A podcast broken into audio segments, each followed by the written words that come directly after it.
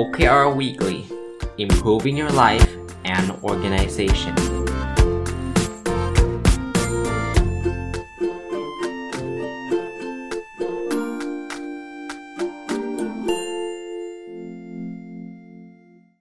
สวัสดีครับ ยินดีต้อนรับเข้าสู่รายการ OKR Weekly นะครับ ก็พบกันทุกวันพุธนะ ผมก็ได้เริ่มต้นรายการนี้มาตั้งแต่ต้นปีนะด้วยมีเจตนาที่อยากจะ จะเล็กใช้คาว่าแลกเปลี่ยนแล้วกันนะ แนวคิดเกี่ยวข้องกับ OKR นะครับ ซึ่งเป็นตัวย่อมาจากคำว่า Objective and Key Result นะ สัปดาห์ที่แล้วพูดถึงในเรื่องของการเขียน Key Result ไปแล้ว เราคิดว่าหลายคนอาจจะนำไปใช้ได้จริงนะครับนำไปเขียนจริงนะครับ แต่พอมาถึงสัปดาห์นี้เนี่ยอยากจะพูดต่อนะจำได้ว่าสัปดาห์ที่แล้วพูดว่า Key Result เนี่ยมันคือการสร้างผลลัพธ์หลัก ซึ่งจะบอกว่ามันคล้ายๆ เป็นตัววัด ไอตัว Objective ที่เราเขียนนะครับแล้วก็อาจจะไม่ได้วัดความสำเร็จซะทีเดียว ถ้าเกิดมันยังไม่เสร็จก็เป็นความสำเร็จระหว่างทาง ที่เราเรียกว่า activity based key result นะความสำเร็จสุดทางของเราก็คือ value based key result นะแล้วก็พูดเรื่องราวเกี่ยวข้องกับวิธีการเขียนให้มันชัดเจนนะตัววัดอาจจะวัดเป็นตัวเลข หรืออาจจะบอกว่าทำอะไรได้สำเร็จอย่างไรนะอันนี้ยังมีอีกเรื่องหนึ่งที่เป็นเรื่องใหญ่มาก ในการเขียน key result ก็คืออค่าเป้าหมาย ปกติแล้วเนี่ย เราเคยคุยกันแล้วว่า OKR เนี่ย มันไม่ได้เป็นการตั้งเป้าที่มันจะง่ายๆทำสองวันก็เสร็จ เพราะว่าการตั้งเป้าแบบนั้นก็ไม่ต้องใช้ OKR ก็ได้ครับ เพราะว่าไม่ตั้งยังสำเร็จเลยนะครับนั้น OKR เนี่ย เรามักจะเน้นการตั้งเป้าที่ท้าทาย แต่ก่อนจะไปถึงวิธีการบอกแล้วตัวเลขไหนจะท้าทายไม่ท้าทายเราดูได้ยังไงเนี่ย ก็ต้องขอเรียนแบบนี้ก่อนว่า OKR จริงๆแล้วมันมี 2 ประเภทหลักๆนะ ประเภทแรกเนี่ยเขาเรียกว่า committed OKR committed OKR เนี่ยคอนเซปต์เป็น OKR เหมือนเดิมนะครับ เราต้องโฟกัส เราต้องเน้นเรื่องที่สำคัญอะไรเงี้ย แต่ลักษณะของ committed OKR เนี่ยเรา expect ว่าเวลาเราตั้งเป้าแล้วเนี่ย เราต้องทำให้สำเร็จ 100%เพราะมันอาจจะเป็นเรื่องความเป็นความตายขององค์กรเราเลยเรื่องเนี้ย ผมยกตัวอย่าง committed OKR นะ เช่น เราอาจจะต้อง launch new product ให้ทันในไตรมาสนี้ ถามว่าไม่ทันเกิดอะไรขึ้น ไม่ทันอาจจะเกิดความเสียหาย เช่น นักลงทุนอาจจะไม่เอาเงินมาลงทุนในบริษัทเรา ถ้าเราไม่สามารถ launch product ได้นะหรือเราอาจจะสูญเสียโอกาสทางธุรกิจไปมหาศาล หรืออาจจะเป็น contract ที่เราเซ็นสัญญาไว้กับลูกค้าว่าเราต้อง launch new product ให้ได้ภายในวันนั้นวันนี้ ถ้าทำไม่ได้โดนปรับมหาศาล สิ่งเหล่านี้เราตั้งเป็น OKR ได้ แต่ว่าเราต้องบอกทุกคนให้รู้ว่า OKR ลักษณะนี้เขาเรียกว่า committed OKR คือเป็น OKR ที่คุณต้องทำให้ได้ 100% ถ้าไม่ได้เรื่องใหญ่ แต่ก็ยังเป็นคอนเซปต์ของ OKR อยู่นะ อีกประเภทหนึ่งของ OKR ซึ่งจะเป็นประเภทที่ผมพูดเยอะกว่า แล้วก็ถ้าอ่านหนังสือเกี่ยวข้อง OKR เนี่ยเขาก็จะพูด OKR ลักษณะนี้บ่อยกว่า เขาเรียกว่า aspirational OKR หรือบางที่เขาก็เรียกว่า moonshot OKR คือ OKR ประเภทนี้เราตั้งเนี่ยไม่ได้กะว่ามันจะถึงง่ายๆหรอกนะ เราตั้งแบบ moonshot อะตั้งแบบกะว่าไปดวงจันทร์เลยอะ คือตั้งประเภทที่แบบว่า โอ้โหโหดว่ายากว่ะนะ เพราะนั้น OKR ประเภทนี้ไม่ถึงเนี่ยไม่ถือว่าล้มเหลวนะ เพราะจริงๆแล้วโดยโดยเนเจอร์ของการตั้ง OKR ประเภทนี้เนี่ยเราไม่ได้กะว่าจะถึงง่ายๆอยู่แล้วไง ถ้าผมจะเปรียบให้เห็นมูลช็อต OKR นะ มันเหมือนกับนักกีฬาไทยเวลาเราเราเราตั้งเป้าแล้วเราบอกว่าเราอยากได้เหรียญทองโอลิมปิกอะเราก็ทราบว่าไม่ว่ากีฬาไหนนะ เราไม่ได้มีแบบว่าโอ้ยนอนมาได้เหรียญอยู่แล้วไม่มีใช่ไหมโดยปกติคนนักกีฬาไทยทั่วไปนะ ต่อให้เป็นกีฬาแบดมินตันเป็นมวยเป็นเทควันโดที่เราเก่งเนี่ยยกน้ำหนักที่เราเก่งเนี่ยก็ไม่เคยเห็นมีครั้งไหนเลยนะที่แบบว่า เฮ้ยไปโอลิมปิกได้แน่ๆเหรียญทองเนี่ยผมยังไม่เคยเห็น นี่แหละครับ คือลักษณะของมูลช็อต OKR ของนักกีฬาไทย เอาล่ะ ถ้าเกิดคุณเป็นนักกีฬาแบบระดับโลกอยู่แล้ว การตั้งเป้าเหรียญโอลิมปิกอาจจะไม่ได้ moonshot มากมายนะ เพราะว่า อะถ้าคุณเป็นไมเคิลเฟลป์สที่คุณว่ายน้ำเก่งๆเนี่ยโอ้เหรียญทองมันคือเกือบจะได้อยู่แล้วอะถ้าอย่างนั้นก็การตั้งเป้าเหรียญทองอาจจะไม่ใช่ moonshot แต่เขาอาจจะตั้งเป้าว่า 7 เหรียญทองไงคือคืออย่างนี้เริ่มเป็น moonshot แล้วเห็นไหม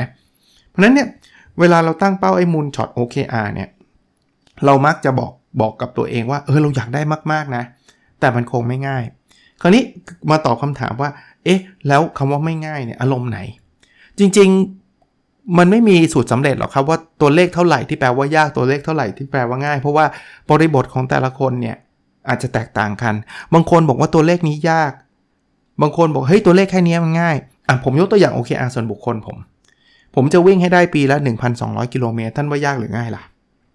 มันขึ้นอยู่กับว่าท่านเป็นนักวิ่งหรือเปล่า ถ้าท่านไม่เคยวิ่งเลย ท่านจะรู้สึกว่าโอ้โหยากเกิน 1,200 กิโลเมตรนี่มันเดือนละ100กิโลเมตรใครจะไปวิ่งไหว แต่ถ้าเกิดท่านเป็นนักวิ่งมาราธอนแบบเพื่อนผมอะอะไรกัน1,200กิโลเมตรนี่แบบ 2 เดือนก็ได้แล้วปะอะไรเงี้ยคือคือเขาจะแบบวิ่งวันละวันละ10กิโลทุกวันอย่างเงี้ยเขาวิ่งกันแบบโอ้โห ปีหนึ่งสามสี่พันกิโลเมตรพันสองนี่แบบไม่ต้องขยับเลยเลยเป็นวันพักผ่อนเลยจะสังเกตว่าตัวเลขมันบอกไม่ได้ด้วยตัวของมันเองครับ แต่สำหรับผมเนี่ยพันสองเนี่ยมันคือกำลังท้าทายนะคราวนี้ให้เป็นไกด์ไลน์ได้ครับคำว่าท้าทายเนี่ยเขาบอกว่า โอกาสสำเร็จสักครึ่งหนึ่ง50 50 เธอถ้าเกิดเราตั้งเป้าที่มันยากเกินไป สมมุตินะผมอย่างเอาเรื่องวิ่งของผมเนี่ยนะ ถ้าเกิดผมบอกว่าผมจะตั้งเป้า 3,000 กิโลเมตร ผมอาจจะหมดแรง เพราะว่าคำว่าหมดแรงไม่ใช่วิ่งหมดแรงนะ คือมองเป้าแล้วก็บอกโอ้โห 3,000 กิโลเมตร ใครจะไปทำได้เดือนหนึ่งเกือบ 300 กิโลเมตร ซึ่งมันแปลว่าวันละ 10 กิโลเมตร ก็คิดก็ท้อแล้วอะ่ะ คือ คือก็รู้ตัวเองว่าทำไม่ได้ แล้วสุดท้ายเราจะพานไม่ทำเลยนะเพราะว่าเป้านี้มันไม่เร้าใจเราแล้วอะมันไม่มันไม่ถึงอยู่แล้วนี่คือตั้งเป้ายากเกินนะแต่ถ้าเกิดเปลี่ยนไปไปตั้งเป้าง่ายเกินอุ้ยวิ่งเหรอผมขอวิ่งให้ได้ปีนี้ได้สัก 30 กิโลเมตรอยู่แล้วอะถ้าผมตั้งแบบนี้ถามว่ามีแรงไหมก็เฉยเฉยเฉยเฉยชาๆไปเรื่อย ๆ วันหนึ่งวิ่งสัก 5-6 วันได้ละ 30 กิโลเมตร เลิกละ ปีนี้ไม่ต้องทำอะไรแล้วไม่ต้องวิ่งละครบตามเป้าละ อันนี้ผมทำตัวอย่างให้มันสุดสุดโต่งนะ ผมกำลังจะบอกว่า ครั้งแรกที่เราตั้งเป้า ถ้าเราไม่มีข้อมูลอะไรมาก่อนเลยเนี่ยนะเราอาจจะตั้งยากอันนี้ผมยอมรับ ว่าเรายังไม่รู้ไงจุดไหนที่มันยากจุดไหนที่มันง่าย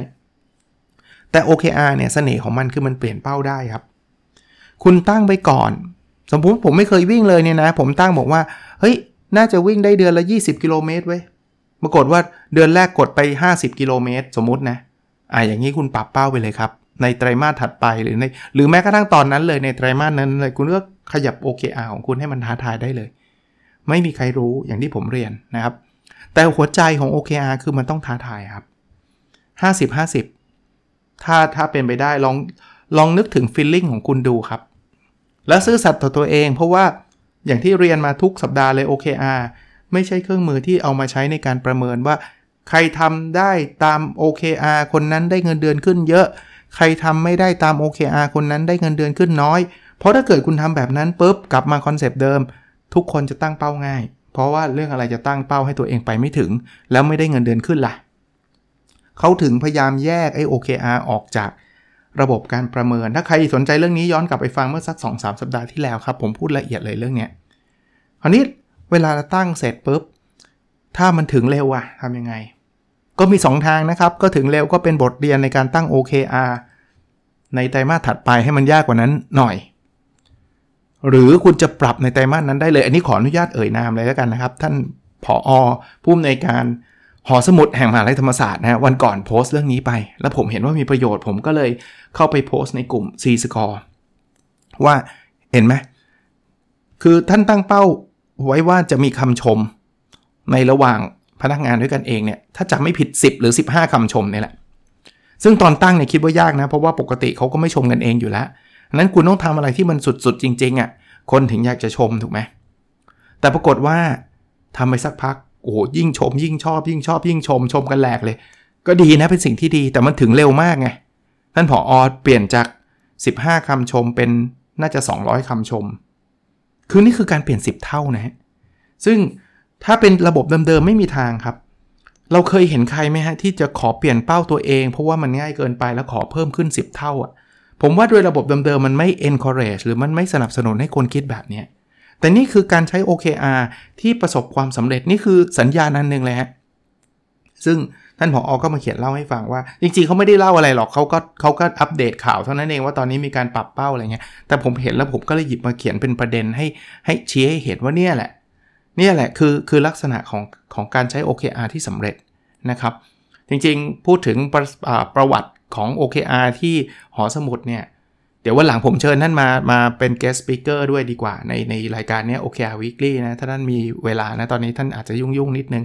แต่แต่เริ่มทำมาตั้งแต่ปี 2017 นะครับ วันที่รู้เพราะอะไรไหมเพราะวันก่อนเนี่ย ได้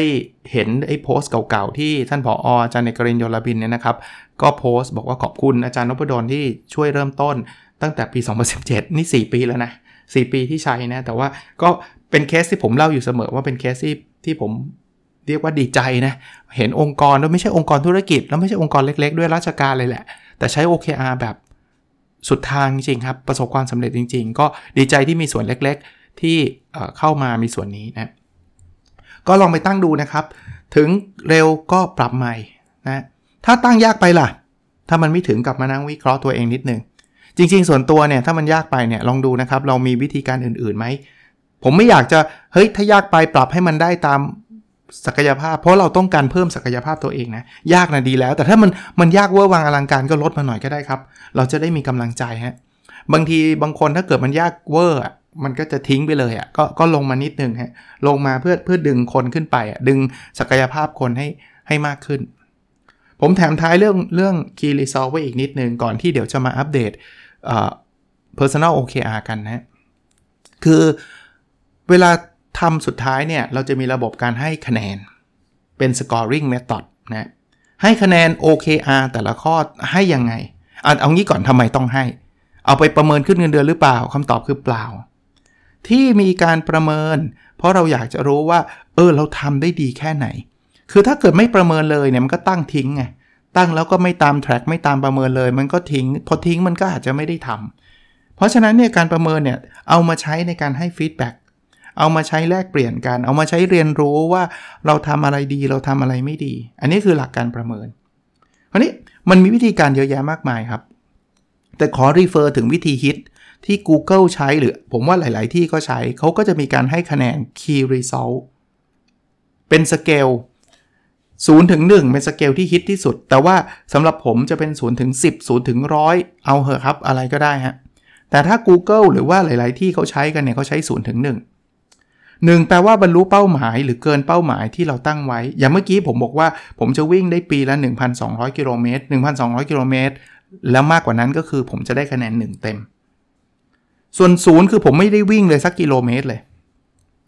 in between ก็คือถ้าผมวิ่งได้ 600 กิโลเมตรต่อปี ผมก็ได้คะแนน 0.5 ถ้าผมวิ่งได้ 700 กิโลเมตรโอ้700 ยากเว้ย เพราะมันหารพันสนะครับ เอา เอาเท่าไหร่ดีละอ่าเอา 600 นั่นแหละนะ 600 กิโลเมตรก็ 0.5 เอาเอาครึ่งหนึ่งนะครับ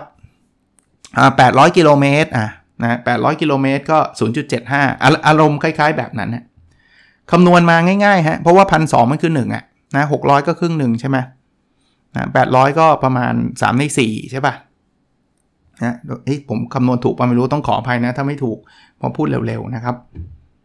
ไม่ใช่สิ800 800หาร12นี่พยายามจริงจังนะ ประมาณ 2 ใน3สิเออนะครับ2ใน 3 ก็ 66.67อะก็คือ 0.67อะ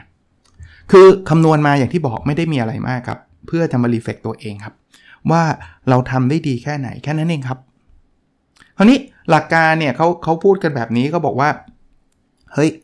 ถ้าเกิดคุณทำ OKR นะ แล้ว KR ทุกตัวของคุณเป็น 1 หมดเลยอะ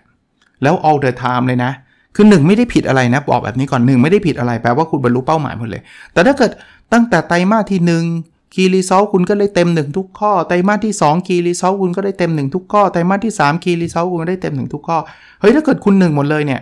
มันอาจจะ reflect หรือว่าสะท้อนออกมาได้ว่าคุณตั้งเป้าง่ายเกินไปสำหรับตัวคุณหรือเปล่า มันอีก mindset หนึ่งเลยนะ ผมบอกให้ว่า OKR เนี่ยหนึ่งเต็มหมดเนี่ย ไม่ใช่ว่าไม่สำเร็จนะ มันก็สำเร็จตามเป้าหมายที่คุณตั้งไว้อะแต่ถ้าเราเอามา reflect ตัวเองจริง ๆ เนี่ย มันอาจจะเหมือนกับว่าเราอยู่ผิดลีกอะเขาเข้าใจคำว่าลีกใช่ไหมลีกก็คือเกมการแข่งขันใช่ไหมที่มันเป็นฟุตบอลดิวิชั่น1 2 3 4พรีเมียร์ลีกอะไรเงี้ย คือคุณชนะทุกทีมในในในในลีกนั้นนะมันแปลว่าคุณอยู่ผิดลีกละคุณเก่งกว่านั้น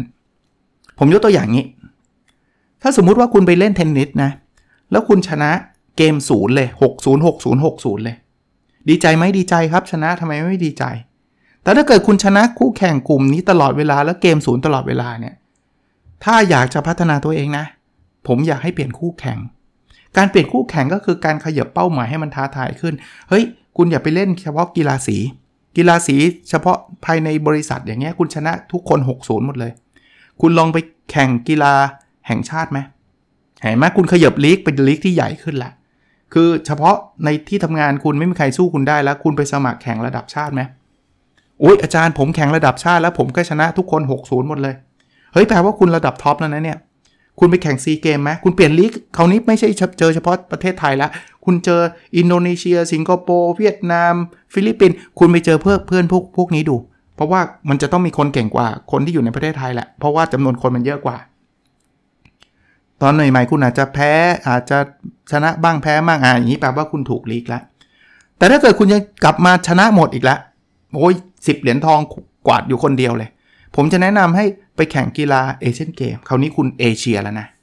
คุณเจอคู่แข่งระดับเอเชีย กว้างกว้างกว่าเยอะนะ แล้วถ้าเกิดคุณยังได้เหรียญทองเอเชียนเกมอีกผมกระตุ้นให้ไปแข่งโอลิมปิกเกมเนี่ยครับคือหลักหลักการของ OKR ซึ่งมันเป็นหลักที่จะพยายามกระตุ้นให้คนพัฒนาไปเรื่อยๆ เพราะนั้นหนึ่งไม่ได้ผิดอะไรนะหนึ่งแปลว่าคุณทำได้ดี แต่ว่ามันจะสะท้อนออกมาได้ว่า เฮ้ย ฝีมือคุณมันบียอนสิ่งที่คุณตั้งแล้วแหละ ถ้าคุณจะตั้งแบบนี้ต่อไปเรื่อยๆเนี่ยคุณก็จะได้หนึ่งเต็มแล้วคุณก็จะไม่พัฒนาใด ๆ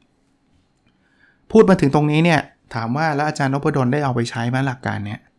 ผมใช้ตลอดครับ วันนี้ขออนุญาตยาวนิดนึงก็แล้วกันนะ ยังมีเรื่องรีวิว personal OKR แต่ว่าพูดถึงตอนนี้แล้วไม่อยากไม่อยากหยุดนะครับ อยากต่อไปให้จบเลย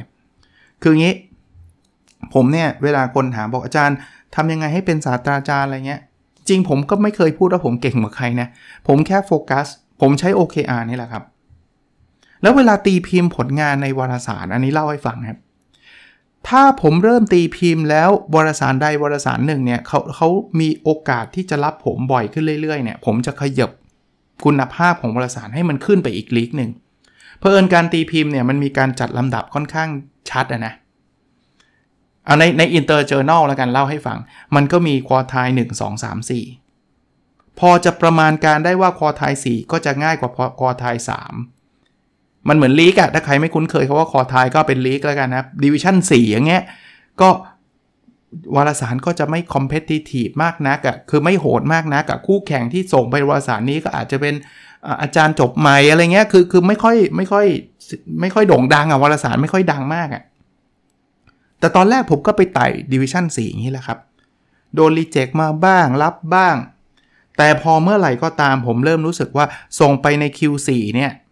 ควอไทย4เนี่ยเริ่มจะรับเยอะกว่าไม่รับแล้ว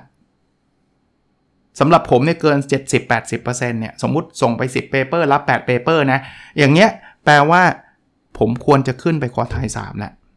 ควอไทย3มันจะมีความ competitive ก็คือการแข่งขันเข้มข้นขึ้น เพราะว่าคนที่จะขึ้นมาควอไทย3ก็คือคนที่มีประสบการณ์ ก็คล้ายๆกับผมนี่แหละ คือควอไทย4เขารู้สึกว่ามันง่ายไปสำหรับเขาแล้ว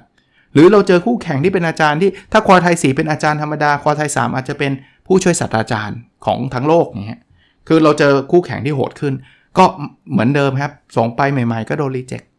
เพราะว่าฝีมือเรามันเหมือนน้องใหม่เข้ามาในลีกนั้นเนี่ยก็อาจจะเละเทะโดน reject แต่สักพักหนึ่งเราพัฒนาตัวเองครับ ไม่ย่อท้อนะ reject ก็สู้ครับ เก็บข้อมูลเอาคอมเมนต์มาปรับ แล้วเราจะมีประสบการณ์เก่งขึ้นเก่งขึ้นเก่งขึ้น จนวันหนึ่งเนี่ย ผมส่งไปใน quartile 3เนี่ย ก็ส่วนใหญ่ตอบรับละ จะอยู่ตรงนั้นก็ได้นะ เอาตรงๆนะ ผมว่าคนส่วนใหญ่ไม่รู้หรอกว่าไอ inter journal ที่ผมส่งเนี่ย มันโหดมากมากน้อยแค่ไหน ถ้าท่านไม่ได้อยู่ใน field performance measurement โดยเฉพาะท่านนึกฉันนึกไม่ออกหรอก เพราะชื่อมันก็ดูดีหมดแหละ แต่ผมนึกออกไง ผมรู้ไงว่าเฮ้ยอันนี้มัน too easy สำหรับเราละ อันนี้มันง่ายเกินไปสำหรับเราละผมก็ขยับลีกไปควอไทย2ก็คล้ายๆดิวิชั่น2คราวนี้คู่แข่งของเราเป็นใครครับ กลายเป็นคนที่แบบเอาเป็นรองศาสตราจารย์นะเอาเอาเอาเอาเทียบง่ายๆนะนี่ไม่ได้พูดถึงว่าผู้ช่วยศาสตราจารย์มาส่งคอไทย 2 ไม่ได้นะได้หมดนะครับ แต่ว่าเอาเอาแบบให้ท่านเห็นภาพอะ่ะคือคนมีประสบการณ์คนที่กำลังจะเป็น professor แล้วอะ่ะเราก็ไปแข่งขัน คล้ายๆกันฮะ เราจะเจอมันคราวนี้มันเหมือนเอเชียนเกมอะ ถ้าสมมุติว่า quartile 4เป็นกีฬาแห่งชาติ quartile 3ก็อาจจะเป็นซีเกม quartile 2ก็อาจจะเป็นเอเชียนเกม ก็ฝ่าฟันยากขึ้นนะคู่แข่งแล้วก็โหดขึ้น วารสารมันก็เข้มข้นขึ้น เขียนแบบเดิมเนี่ย quartile 3รับ แต่มาถึง quartile 4โดนเอ่อมาถึง quartile 2โดน reject ผมก็ผ่านมาแล้วครับ แล้วพอถึงจุดหนึ่ง quartile 2เริ่มเอียงมามารับเราเยอะขึ้นเรื่อยๆ ก็ก้าวเข้าสู่ระดับโอลิมปิกเกม ซึ่งตอนนี้ผมพยายามจะเข้าไปสู่มุมนี้ให้มากที่สุดนะ ก็คือ quartile หนึ่ง อันนี้คือ top journal ละ ไม่มีไม่มีโหดกว่านี้ละ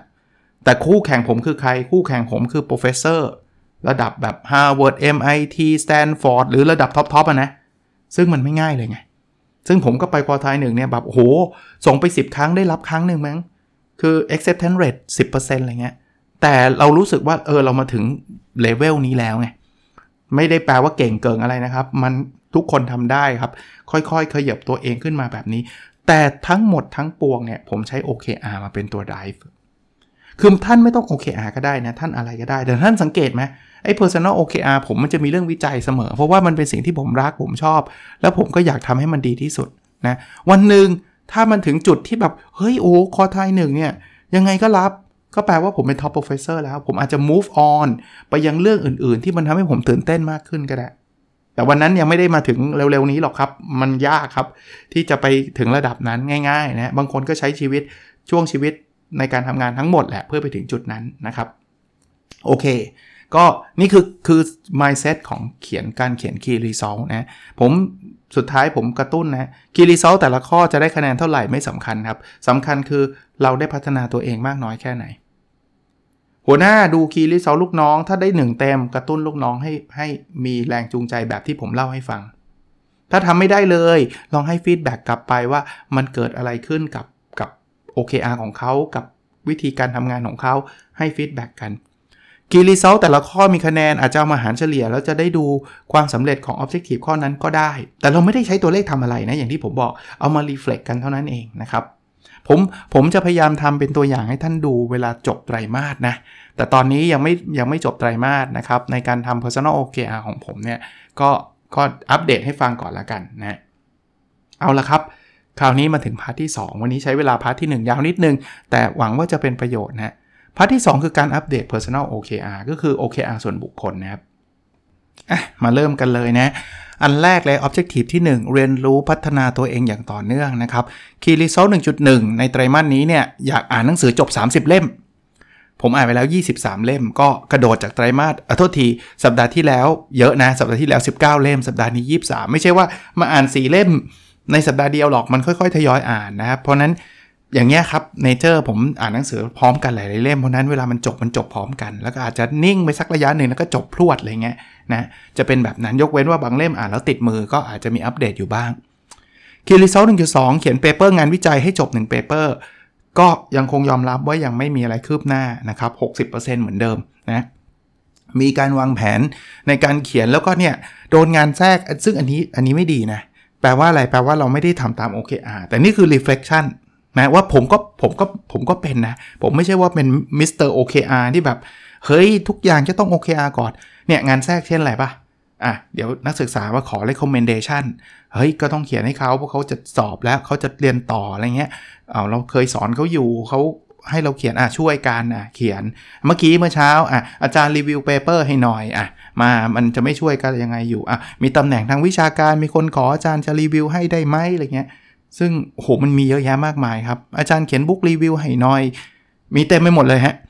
ซึ่งอันนี้ไม่ดีไงผมผมถึงบอกว่าเออเราต้องกลับมาเขียน paper เราบ้างนะ ไม่งั้นมันก็มันก็จะเป็นแบบนี้ไปเรื่อยๆ นะ อันนี้มี 2 ข้อนะ key result หนึ่งจุดหนึ่งกับหนึ่งจุดสองนะก็ข้อหนึ่งทำได้ on track นะ 23 เล่มจาก 30 เล่ม ผมคิดว่าเหลืออีกประมาณ 7 เล่มกับประมาณสักเดือนหนึ่งพอลุ้นนะครับ พอลุ้นสำหรับ rate ในการอ่านนะฮะ ส่วน Key Result 1.2เนี่ยเขียน paper ให้จบยังไม่ต้องส่ง paper นะ ก็4 week ที่เหลือนะครับเดือนมีนาทั้งเดือนจะจบไตรมาสแล้วนะครับ เร็วไหมฮะ ก็ก็คงทำให้ได้แล้วกันนะฮะ Objective ข้อที่ 2 แบ่งปันความรู้เพื่อทำให้สังคมดีขึ้น Key Result 2.1เขียนว่าจะเขียนหนังสือจบ1เล่ม คือมันมันได้ไม่ใช่แค่จบนะครับ ได้ตีพิมพ์เรียบร้อยแล้วอะถือโอกาสนี้ประชาสัมพันธ์เลยหนังสือเกี่ยวข้องกับเรื่องนี้ด้วย แต่เป็น personal OKR นะ เพิ่งเสร็จวันนี้เองนะครับ เพิ่งวางจำหน่ายวันนี้กับสำนักพิมพ์อมริน How to นะชื่อเต็มๆนะ personal OKR ชีวิตจะสำเร็จตามเป้าหมาย ถ้าวัดผลได้เป็นระบบ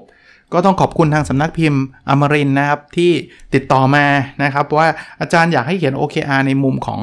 ชีวิตส่วนบุคคลเนี่ย ซึ่งผมทำอยู่แล้วที่ผมมาอัปเดตทุกทุกท่านเนี่ยก็เลยบอกเอางี้เขียนอีกก็ได้นะจริงๆก็คล้ายๆ หลักการ OKR ขององค์กรแหละ แต่ว่าบุคคลมันจะมีประเด็นว่า เอ๊ะเราจะเลือก OKR แต่ละข้อยังไงดี บุคคลมันคล้ายๆ เราเป็น CEO ขององค์กรนะเราต้องตั้ง OKR ชีวิตเราใช่ไหม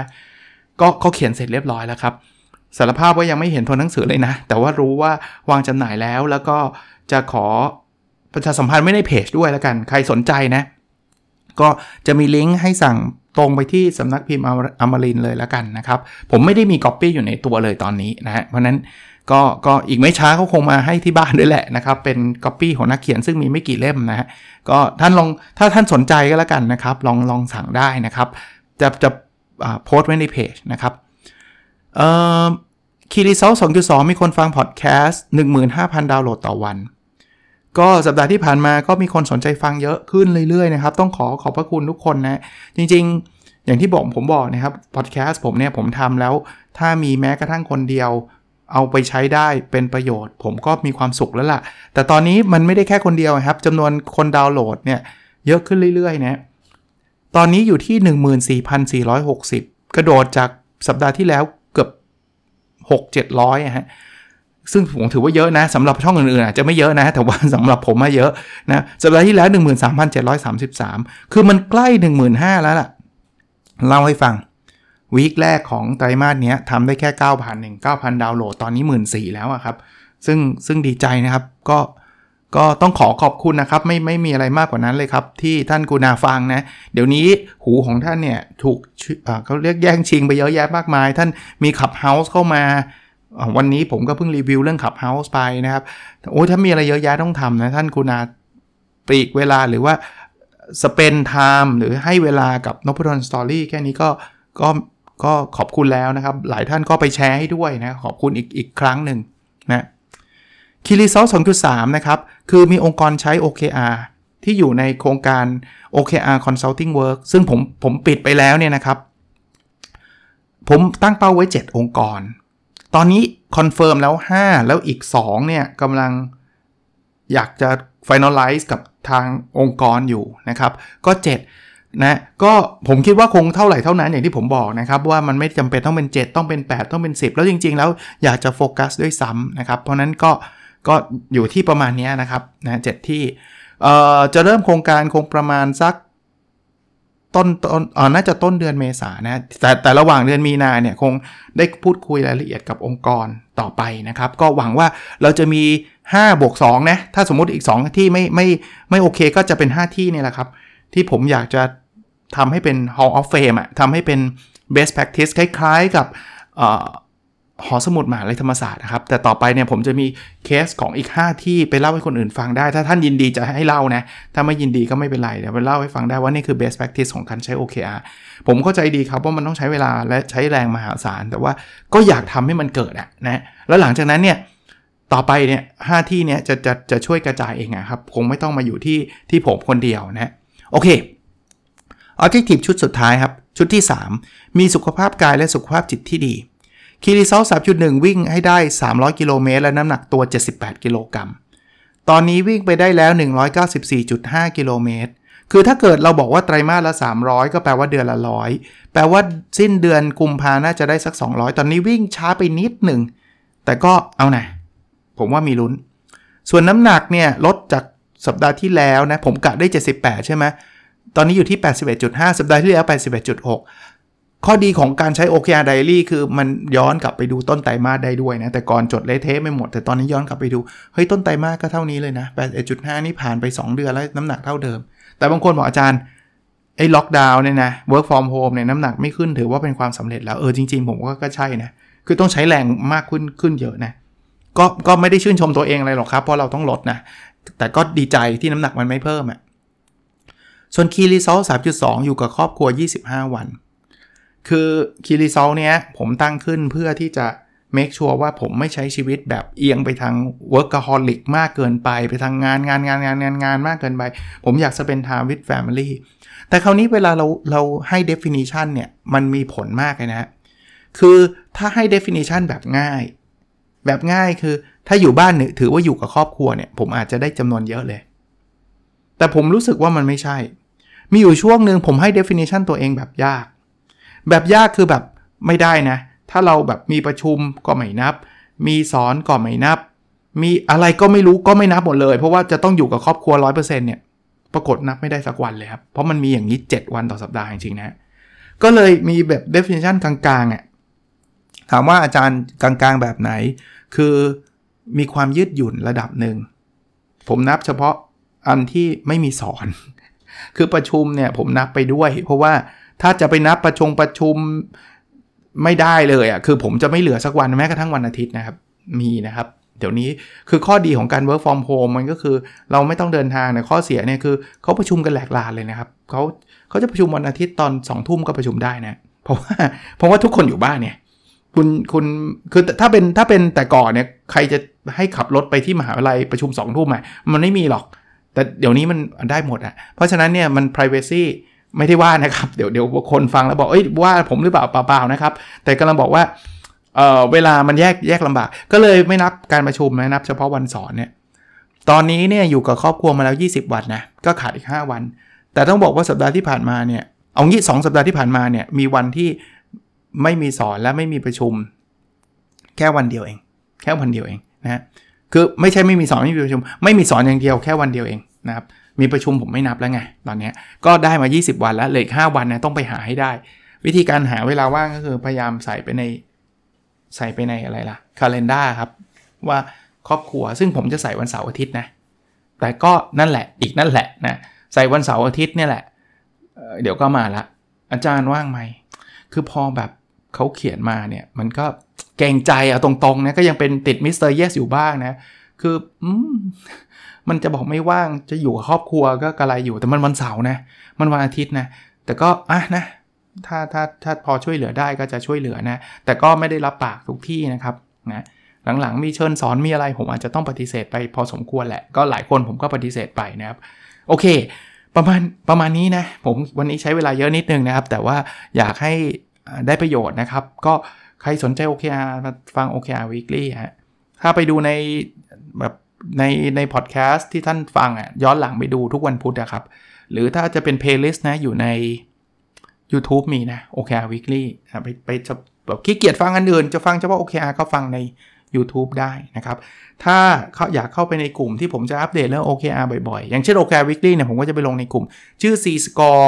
OKR Community นะ Z E E Z C O R E แล้วก็ OKR แล้วก็ Community นะเสิร์ชน่าจะเจอแหละ C Score เป็นชื่อซอฟต์แวร์ OKR ของผมที่ผมทำนะโอเค ประมาณนี้นะครับ แล้วเราพบกันในสดถัดไปครับ สวัสดีครับ